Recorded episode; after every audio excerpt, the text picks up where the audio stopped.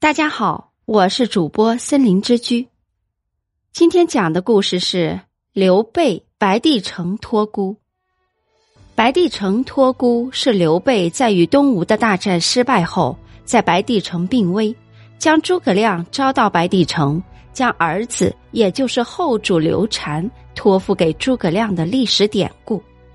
在权力交接的关键时刻。刘备主动对总揽朝政的诸葛亮许下了“君可自取”的政治诺言。刘备如此安排的用意何在呢？提到刘备，不得不说他的一生很是坎坷。从一介农民到寄人篱下，到最后在诸葛亮和关张等人的协助下继承大统，顺利称帝，可谓传奇至极。三国里对刘备的评价大都是正面的，而刘备本人也确实颇有才能，不仅有勇有谋，而且礼贤下士，善于识人用人。但是在他逝世前做的一件事却遭人诟病：刘备死前将诸葛亮喊来托孤，实则是一个历史典故。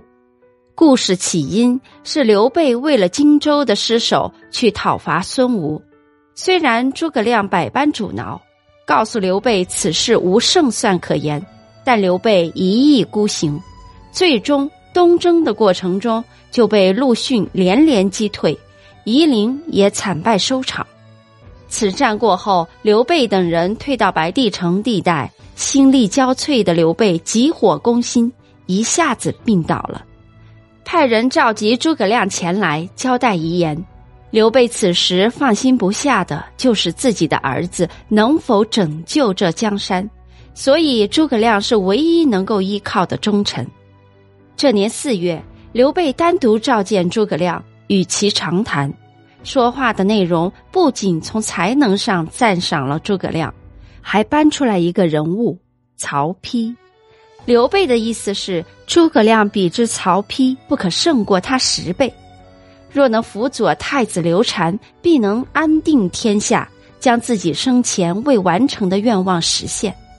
但是话锋一转，刘备又在话结束的时候说道：“如若刘禅不能担当大业，君可自取。”这是何用意？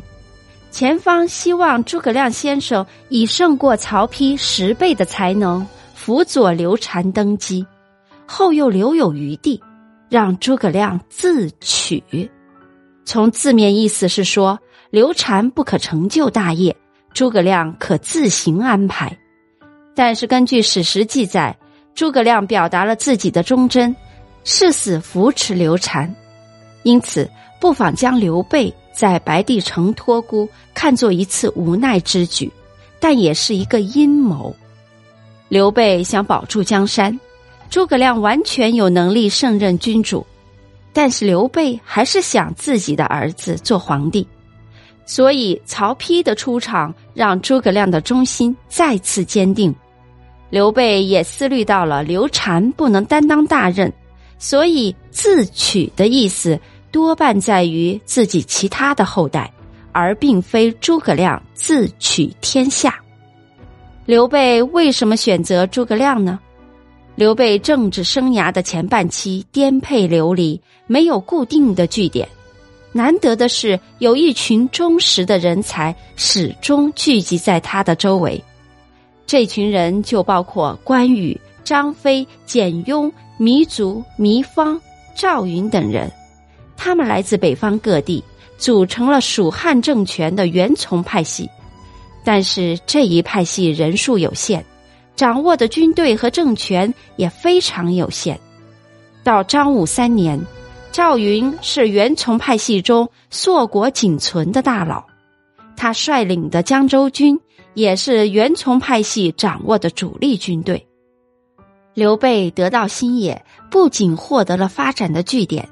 也获得了与荆州士族增进关系的据点。荆州大氏族势力有蒯家、蔡家、庞家、黄家、马家、席家等。刘备最终取得了多数本地地主的支持，庞德公、庞统、马良、马邑、黄忠、一级诸葛亮、张南、冯习等人都投入了刘备阵营。这些人人多势众，组成了作为蜀汉政权支柱的荆州派系。荆州派系支持刘备进取四川，在关羽失荆州后，则支持刘备攻吴。四川的多数士族在刘备执政后，也都转而支持蜀汉政权。法正、张松、孟达、黄权、刘巴、李严、吴懿等人组成了四川派系。刘备白帝城托孤之时。首先必须取得控制军队和政权多数的荆州派系的支持。诸葛亮是荆州派系的核心人物之一，满足了这个最重要的要求。